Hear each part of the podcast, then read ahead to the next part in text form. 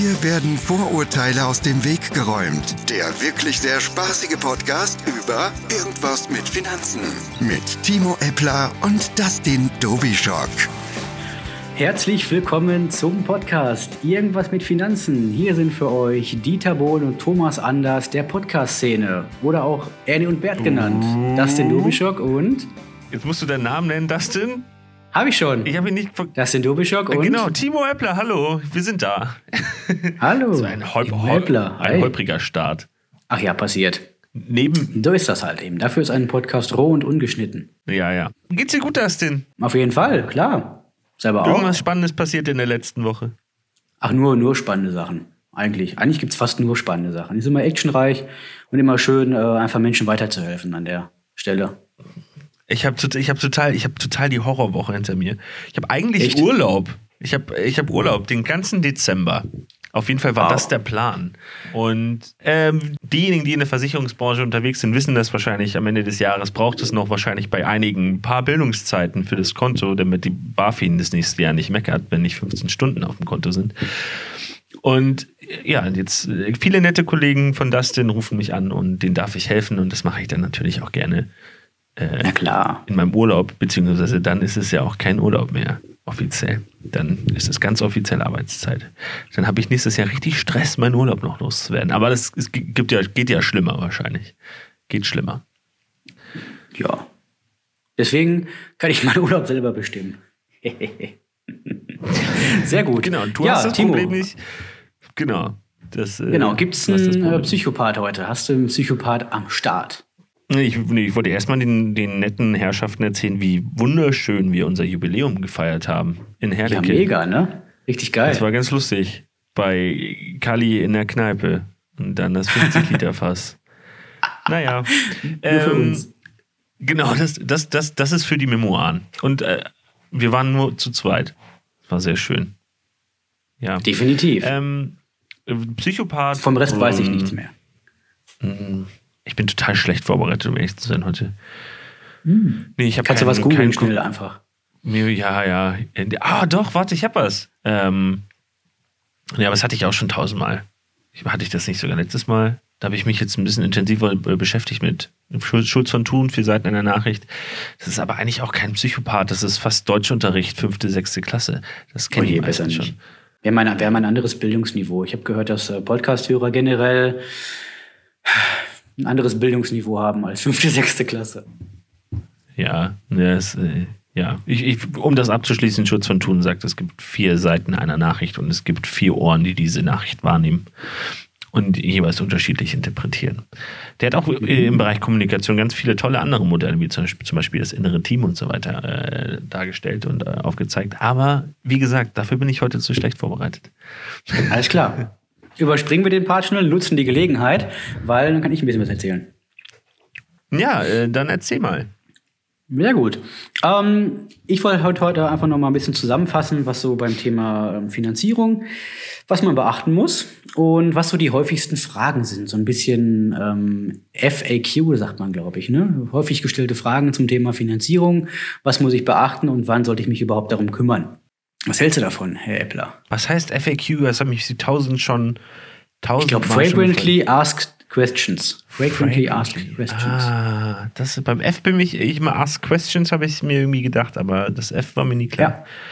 So ist das. Okay. Sehr gut. Wenn du zwischendurch Fragen hast, Timo, die du vielleicht äh, selber mal stellen möchtest oder die vielleicht auch ähm, Friends von dir gestellt haben, dann sehr gerne her damit. Ja, auf jeden Fall. Mache ich ja gerne, wie du weißt. Ja, richtig, genau. Die Fragen, die wir immer rausschneiden. Ne? Spaß. Genau. Nein. Gut. Also wichtig bei einer Finanzierung ist, dass ähm, das, also das allererste, was ich jedem raten kann, bevor ihr überhaupt losrennt und euch irgendwelche Immobilien aussucht oder mit irgendwelchen Maklern ins Gespräch geht, bereitet euch gründlich vor. Setzt euch zu Hause zuallererst mal hin und äh, kalkuliert für euch oder mit eurem Partner, ähm, wie viel Geld ihr monatlich quasi für so eine Immobilie ausgeben könnt. Guckt, was ihr jetzt an Miete zahlt, was ihr darüber hinaus bereit seid, ähm, ausgeben zu können, damit ihr einfach schon mal für euch eine Kalkulation habt. Und dann ist es ganz wichtig, bevor ihr blind in irgendwelche Maklertermine reinrennt ähm, und euch Immobilien anguckt, die ihr haben wollt, geht vorher entweder zur Bank oder sprecht mit ähm, Finanzierungsspezialisten beziehungsweise mit Finanzberatern wie mir, die euch einfach A zeigen können, was im Budget drin ist, euch realistische Raten aufzeigen und ganz, ganz wichtig, ähm, die euch darauf vorbereiten, dass ihr beim Makler auch final sagen könnt, pass auf, wir können uns die Immobilie leisten, das hat schon mal jemand vorab geprüft. Weil bei so einer Besichtigung habe ich mir sagen lassen, kann es mal sein, dass so 50 bis 100 Interessenten auftauchen. Und wenn ihr danach erstmal eine Woche mit eurer Bank sprechen müsst, weil ihr vielleicht nicht sofort am nächsten Tag einen Termin kriegt, garantiere ich euch, ist die Immobilie weg. Und das ist jetzt keine Frage, die ich stelle, sondern eigentlich genau eine Bestätigung. Das, was du erzählt hast, ähm, habe ich von Freunden gehört. Die waren auf der Suche nach einer konkreten Immobilie, hatten sie gefunden. Davon gibt es in Hamburg leider nicht so viele, die sich so ein Mittelstandmensch einfach leisten kann. Deswegen ist die Nachfrage sehr hoch. Dann waren sie vor Ort, hatten sich das angeschaut, äh, wollten sie kaufen. Und als es dann soweit war, war die Immobilie schon sechsmal verkauft und sie waren in der Warteschlange, weil einfach jemand davor ähm, die Bestätigung, dass diese Immobilie finanziert werden kann, schon dabei hatte. Und der hat natürlich den Zuschlag bekommen. Deswegen sollte man, wenn man die Möglichkeit hat, so eine Finanzierungsbestätigung am besten unabhängig von einer Immobilie mit, mitnehmen. Das freut die Makler und man äh, kann sich schon mal ein bisschen weiter vorne anstellen, wenn man sowas hat.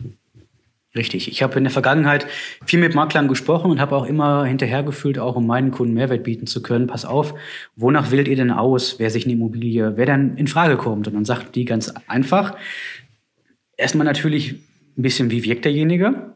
Und sofort danach auf demselben Platz, äh, auf derselben Platzierung quasi kommt, kann er sich die Immobilie leisten und hat das jemand bestätigt, weil ja, die haben genau. so viel Andrang dass die keine Lust und keine Zeit haben, äh, auf Leute zu warten, die erst mit ihrer Bank sprechen müssen, sondern wer zuerst kommt, mal zuerst. So ist das häufig ganz ähm, heutzutage. Und deswegen ist es wichtig, sich vorzubereiten.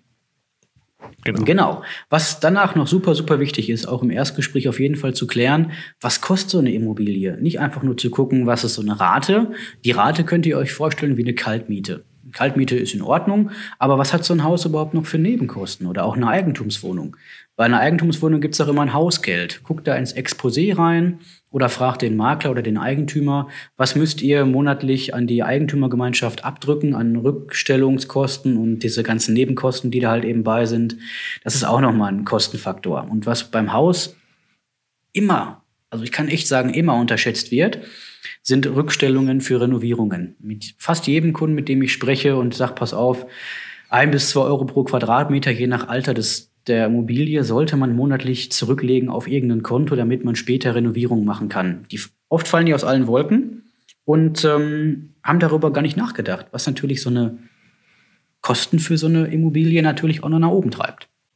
Ich habe noch mal eine Frage zu dem ähm, zu der Empfehlung oder dieser Bestätigung von der äh, von dir oder von irgendeiner Bank oder so, die man im Vorfeld schon ausgehändigt bekommen kann diese Bestätigung, der Mensch kann sich X Finanzierung leisten. Die, die meintest du doch auch, die kennst du auch, oder? Die kann man bei dir, ja, genau. kann man bei dir auch machen, oder? Richtig, richtig. Genau. Jetzt ähm, habe ich so eine Finanzierung so verstanden, dass die Bank diese Finanzierung auch immer im Zusammenhang mit der Immobilie als Sicherheit vergibt. Das heißt, die Bank leiht dir Geld aufgrund deiner äh, Arbeitsleistung, die du erbringen kannst, äh, deines Eigenkapitals und am Ende auch die Immobilie, die als Gegenwert dasteht. Weil wenn du nicht mehr bezahlen kannst, ist es ein super Deal für die Bank, wenn die sagt, ja cool, dann nehme ich halt das Haus. Das ist die finanzielle Sicherheit für mich. Genau, richtig. Ähm, wenn es jetzt eine immobilienunabhängige Bestätigung gibt, worauf ermittelt sich dann der Finanzierungsrahmen? Woher weiß die Bank oder du, dass man sich XY leisten kann, ohne eine konkrete Immobilie als Gegenwert zu haben? Also es steht natürlich auch in der Finanzierungszusage drin, dass grundsätzlich geprüft wird, dass die Bonität des Kunden ausreicht. Das ist immer natürlich vorbehaltlich der finalen Objektprüfung, das ist immer so. Aber selbst wenn man zu einer Bank selber hingeht, die sagt, ja, ja, das können wir finanzieren, ist das immer vorbehaltlich der finalen Objektprüfung. Viele Banken schicken einen Gutachter raus, hinterher, der sich die Immobilie nochmal anguckt, aber auch natürlich A, um die Bank zu schützen und um auch den Kunden zu schützen. Weil wenn da ein Hinweis kommt des Gutachters, wir würden das Objekt nicht finanzieren wollen, rettet das dem Kunden am Ende natürlich auch den äh, Hintern an der Stelle. Und ähm, was wir halt machen, ist, wir gucken uns die Unterlagen des Kunden an, sprich Gehaltsabrechnungen, Renteninformationen, was kriegt derjenige an Rente, dann gibt's bestehende Kredite und so weiter und so fort. Also die Gesamtsituation wird ganz, ganz genau betrachtet. Und dann schaut man sich an, Mensch, aufgrund der Einkommenssituation und auch, das ist noch wichtig, wie stellt derjenige sich überhaupt seine Zukunft vor? Kann er sich die Immobilie heute leisten und kann er sich die auch noch leisten, wenn er in Familienplanung geht? Das ist auch noch wichtig. Da achtet auch nicht jeder Anbieter leider Gottes drauf. Und dann kann man sagen, pass auf, in dem und dem Rahmen kann sich das bewegen. Und da kann man grundsätzlich halt eben unabhängig des Objektes sagen, dass es von der Bonität des Kunden her ausreicht. Da, darf ich nochmal weiter vorne einhaken? Du hattest ja gesagt, man macht ja quasi die finanzielle Situation ein von einem selber transparent für jemand anderen, damit er die Bonität prüfen kann. Ähm, sollte oder muss man ein schlechtes Gefühl haben, quasi die Hosen runterzulassen, zu zeigen, was man hat?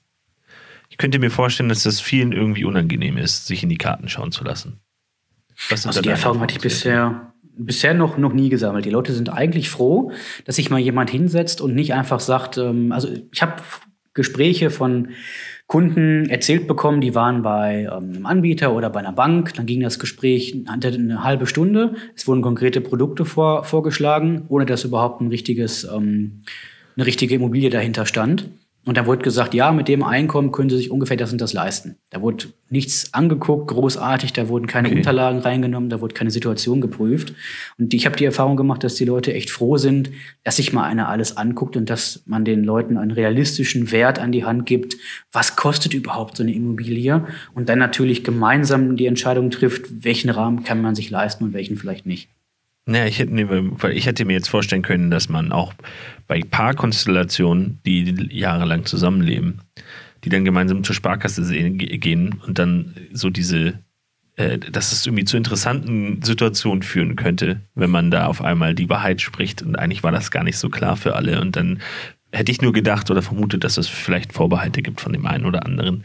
Oder dass da irgendwelche skurrile Situationen entstehen, wenn äh, der Lebensgefährte feststellt, dass seine, äh, seine mittlerweile Verlobte äh, shopping-süchtig ist und irgendwie die Schufa hinten gegen ist, weil sie bei Klarna ganz viel Sachen finanziert hat oder so.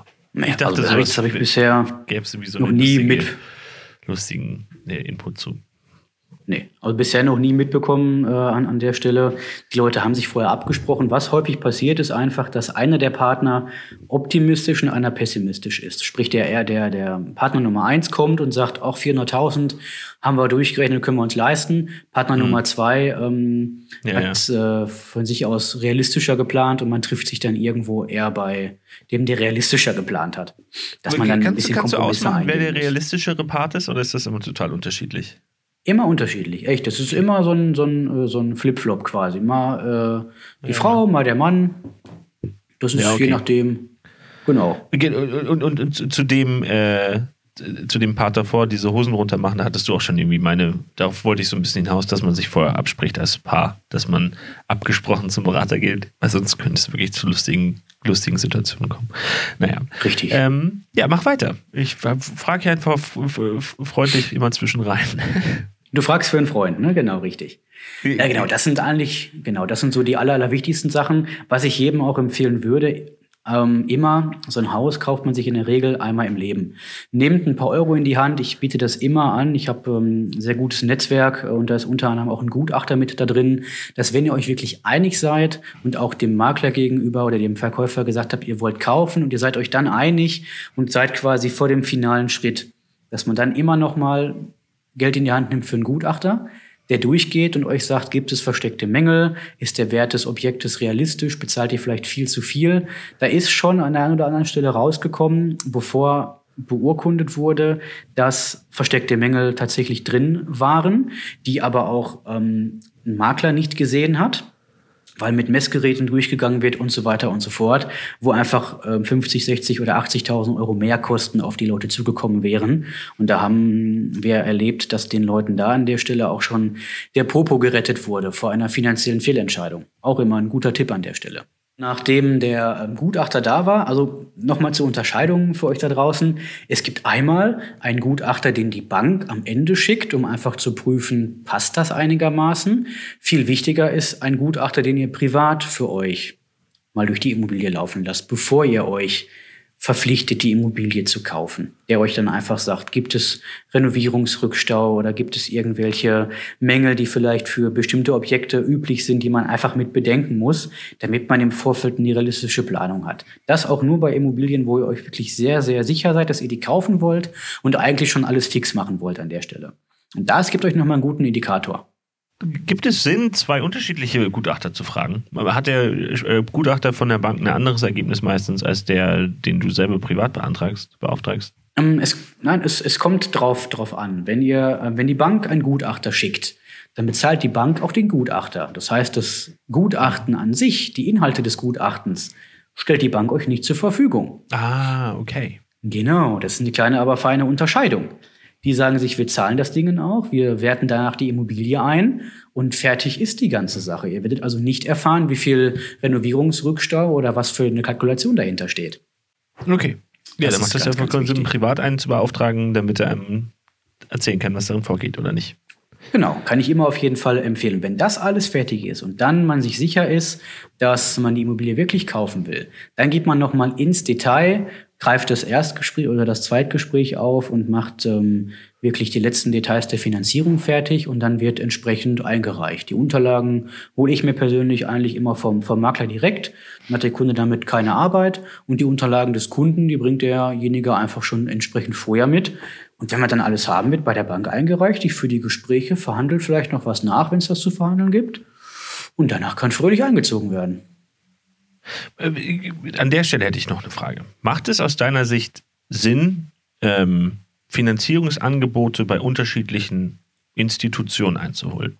Es kommt drauf an. Dadurch, dass wir zum Beispiel auf der Plattform einfach sehen können, wenn wir es eingegeben haben, welche ähm, grundsätzlichen Konditionen oder Tendenzen halt eben die einzelnen Banken haben, kann man im Vorfeld schon abschätzen, je nachdem, welches Konzept auch dahinter steht. Es passiert häufig, dass wenn wir alle Wünsche, wirklich alle Wünsche des Kunden bei der Finanzierung eingegeben haben, dass dann am langen Ende vielleicht noch ein oder zwei Banken rausspringen, weil wir wirklich zielgenau suchen. Wir gehen nicht hin und fragen 15 Banken an und spielen gegeneinander aus, sondern wir machen wirklich ein passgenaues Konzept daraus. Genau, und ich glaube, an dieser Stelle Konzept sind wir an einem ganz wichtigen Punkt, den man vielleicht auch nochmal erwähnen muss, weil das viele gar nicht so auf dem Schirm haben. Ähm, eine Finanzierung für ein Haus ist das in der Regel ein Betrag von einer Bank, ein großer, oder sind das mehrere von unterschiedlichen? Ähm, spielt zum Beispiel KfW für manche noch eine Rolle? Worauf muss man achten bei so einem Finanzierungskonzept? Vielleicht gibst du da noch ein bisschen Input?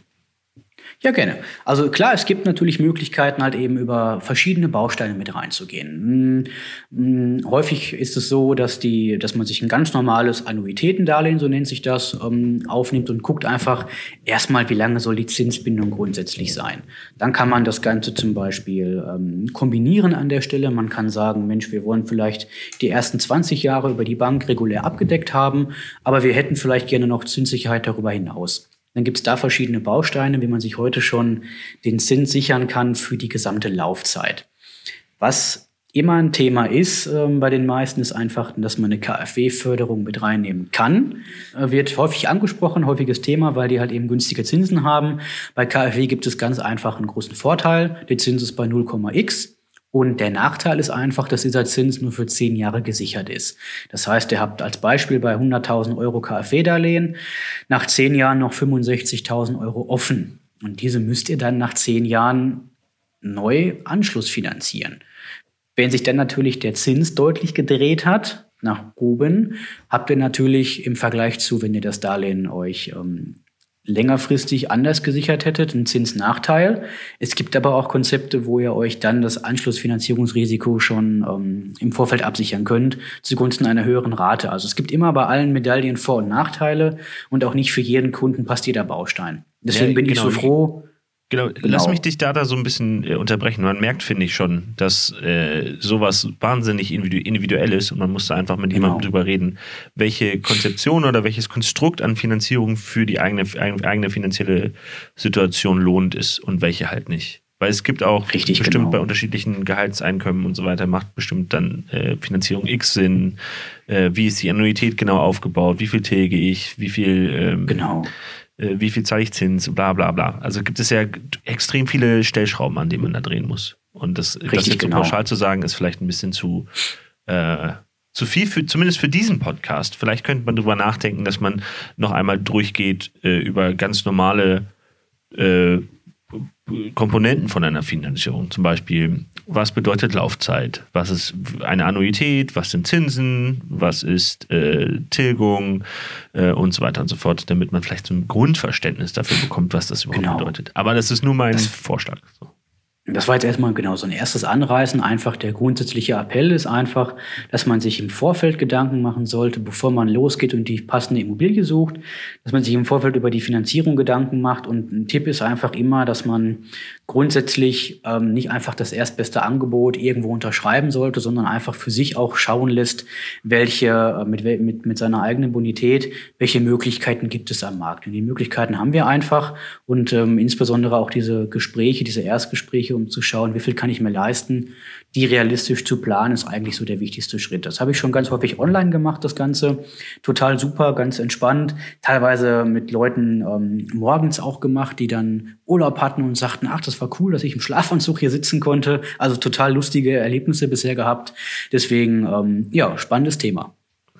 Super. Ähm, zeitlich gesehen, Dustin, sind wir jetzt auch schon am Ende angelangt. Es ist sel selten mal so, dass ich den Podcast abbinde. ähm, ja, war auf jeden Fall super spannend. Äh, ich freue mich auf die nächsten Folgen. Vielleicht geht man dann noch so ein bisschen genauer auf solche Grundlagenthemen ein, wenn du Lust dazu hast. Oder wenn die Zuhörer Lust haben, schreibt uns dazu, wenn ihr da irgendwelche In Inputs haben möchte. Ich heiße bei Instagram timo.appler. Dustin heißt Dustin unterstrich Dobischock. genau, so heißt ich.